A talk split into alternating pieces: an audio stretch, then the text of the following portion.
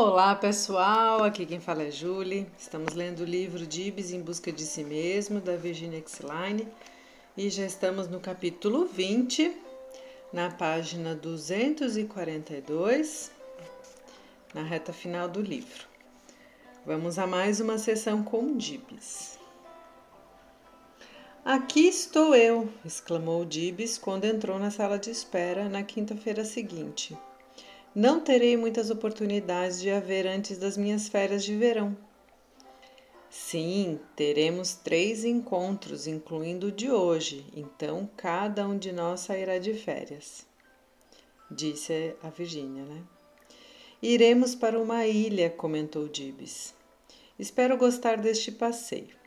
Vovó está planejando passar o verão conosco ao invés de seu habitual período de férias. Que boa ideia!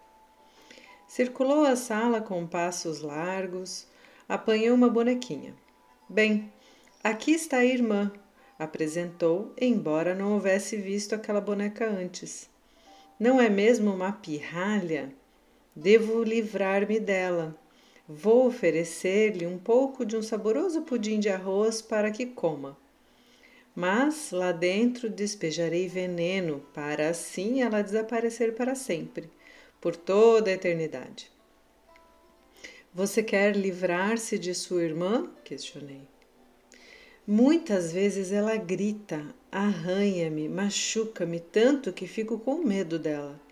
Outras tantas bato nela também, mas ela não fica em casa muito tempo. Entretanto, daqui a alguns dias permanecerá conosco. Será a nossa viagem. Dorothy tem cinco anos. Algumas vezes vocês brigam e se machucam um ao outro? questionei. Sim, respondeu, mas raramente ela permanece em casa. Neste último fim de semana ficou conosco. Hum, e como foi as coisas então? Oh, hesitou, encolhendo os ombros. Nem me importo. Quando sinto vontade, brincamos juntos, mas não deixo que ela penetre no meu quarto. Tenho muitos tesouros ali. Ela tenta agarrá-los e destruí-los. Por isso brigamos.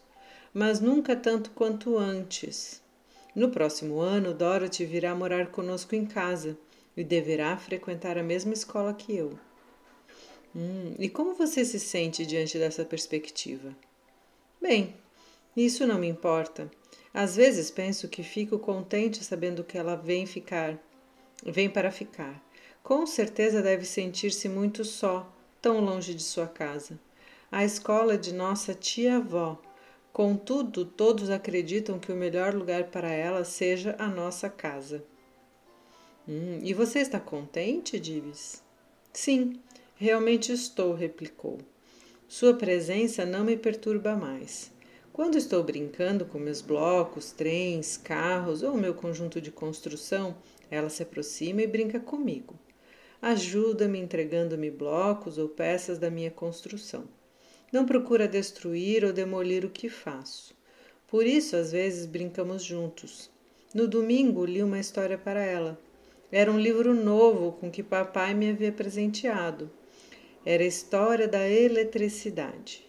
Disse-me que não havia ainda pensado o quanto aquele assunto era interessante. Ah, eu já previa isto.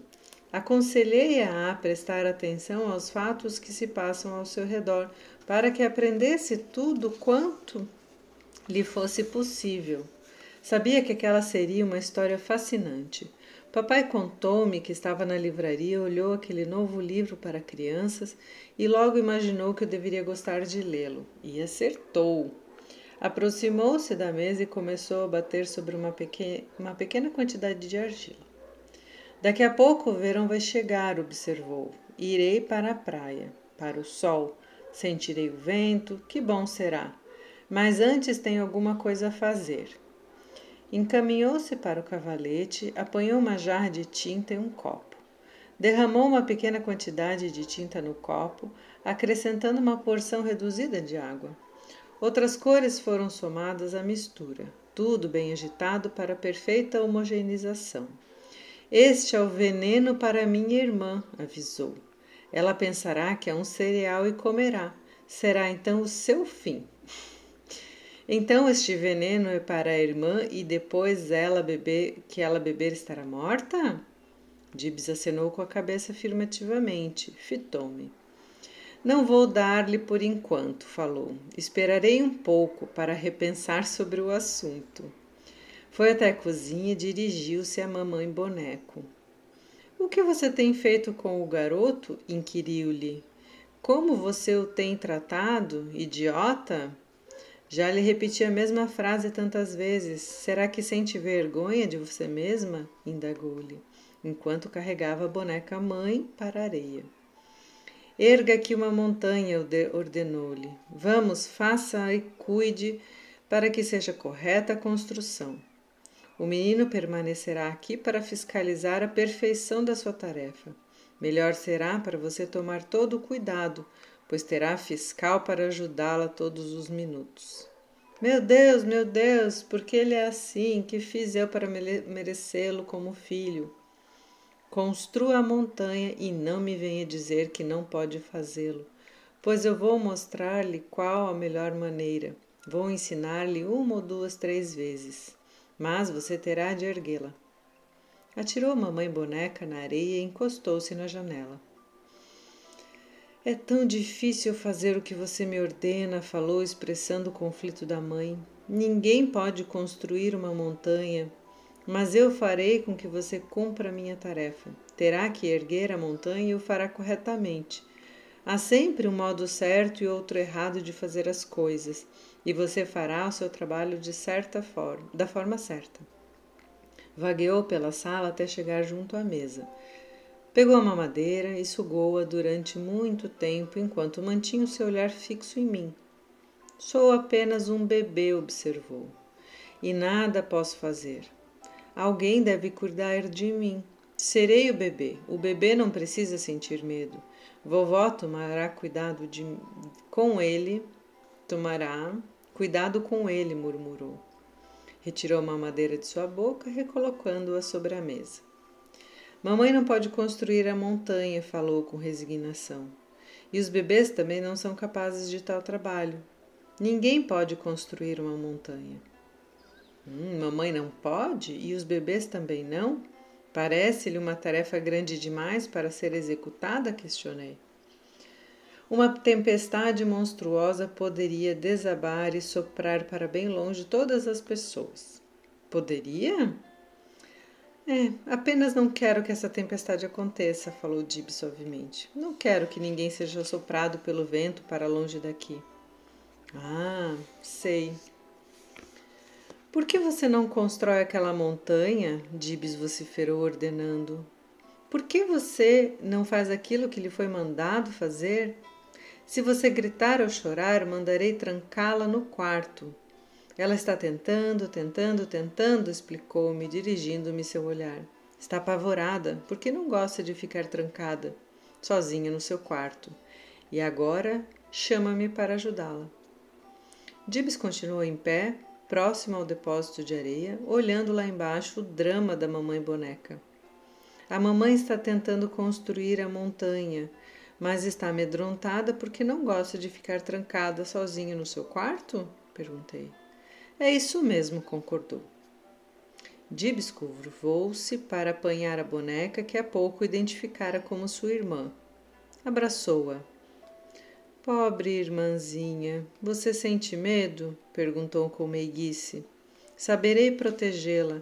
Vou dar-lhe a mamadeira. Isto a fará sentir-se mais reconfortada, disse ele, segurando a mamadeira na altura dos lábios da boneca enquanto gentilmente a balançava em um braço.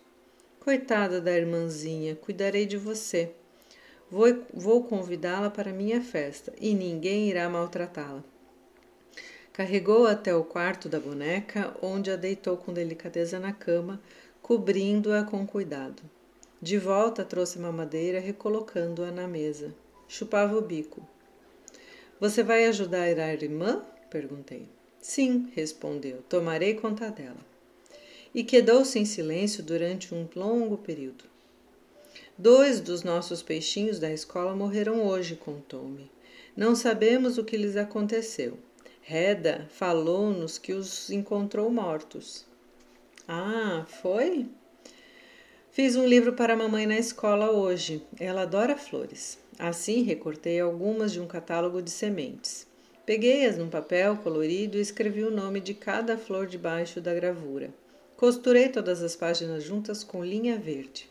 Hum, que interessante! E o que fez com isto? Ainda está na escola, vou fazer alguma coisa para papai e estou tentando imaginar um presente para Dorothy. Quando tiver preparado uma lembrancinha para cada um, então levarei tudo para casa. Assim, você planeja preparar um presente para cada um? perguntei. Bem, este é o plano. Ainda não fui capaz de decidir o que fazer para minha irmã. Estou confeccionando para papai um peso de papéis.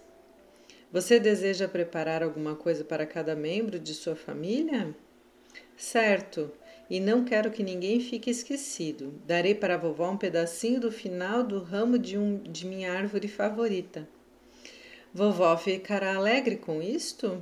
Sem dúvida, ficará muito feliz. Este é um dos meus tesouros.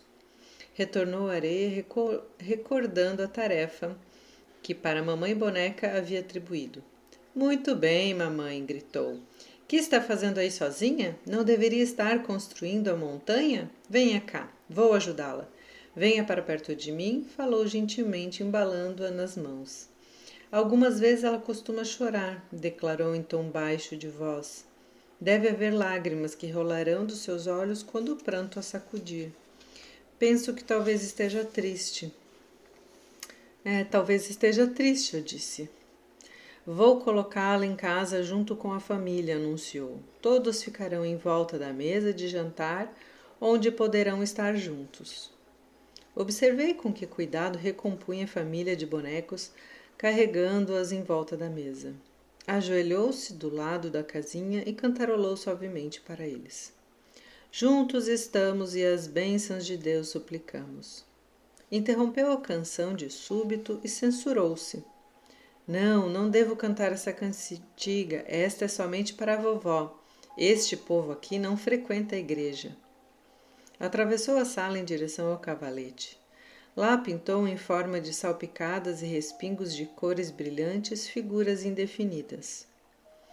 Isto significa felicidade, explicou, enquanto seu pincel espalhava de leve novos pingos na sua pintura. Todas as cores estão felizes e todos lá dentro estão reunidos bonitos e amigos.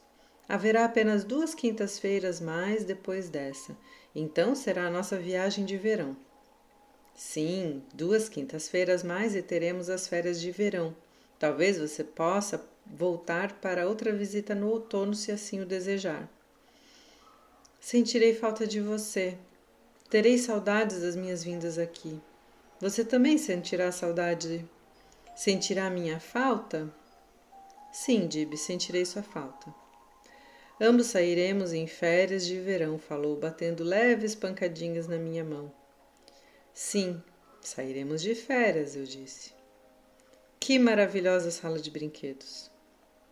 Sim, a sala de ludoterapia havia sido um recinto feliz para Dibs em determinadas ocasiões. No entanto, momentos tristes e difíceis ali foram por ele vividos também. Encarava os seus próprios sentimentos, aliviando-se de experiências passadas que o haviam ferido e marcado. Dibs estava em minha frente, cabeça erguida e um sentimento profundo de segurança desabrochando, crescendo dentro dele. Seus desejos de vingança haviam sido temperados com o perdão. Dibs estava construindo seu conceito próprio, como se apalpasse um emaranhado de espinheiros de seus conflitos emocionais. Podia amar e odiar, condenar e perdoar. Estava aprendendo com experiências que os sentimentos podem ser torcidos e modificados até perderem as suas afiadas pontas.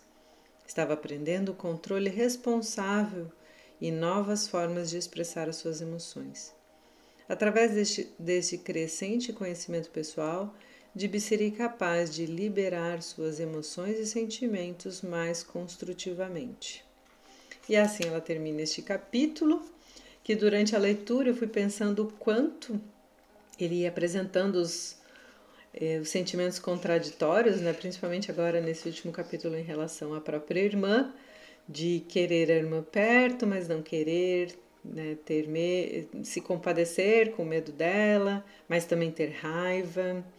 E, e esse conflito todo interno que ele pôde viver a partir da brincadeira, né? De preparar o veneno, mas também de cuidar da própria irmã, movimento que ele já tinha feito com a, o pai principalmente, né? E um pouco com a mãe também. E nesse último capítulo também aparece essa parte da mãe, né? Dele brigando com a mãe, mas também se compadecendo de ver ela chorar e estar triste. Muito lindo esse capítulo. E pelo jeito agora só faltam mais duas sessões ali, né? E também já estamos no finalzinho. Espero que vocês estejam curtindo a história do Dives. Eu tenho um carinho muito grande por essa história. Boas reflexões, um beijo no coração e até o próximo áudio.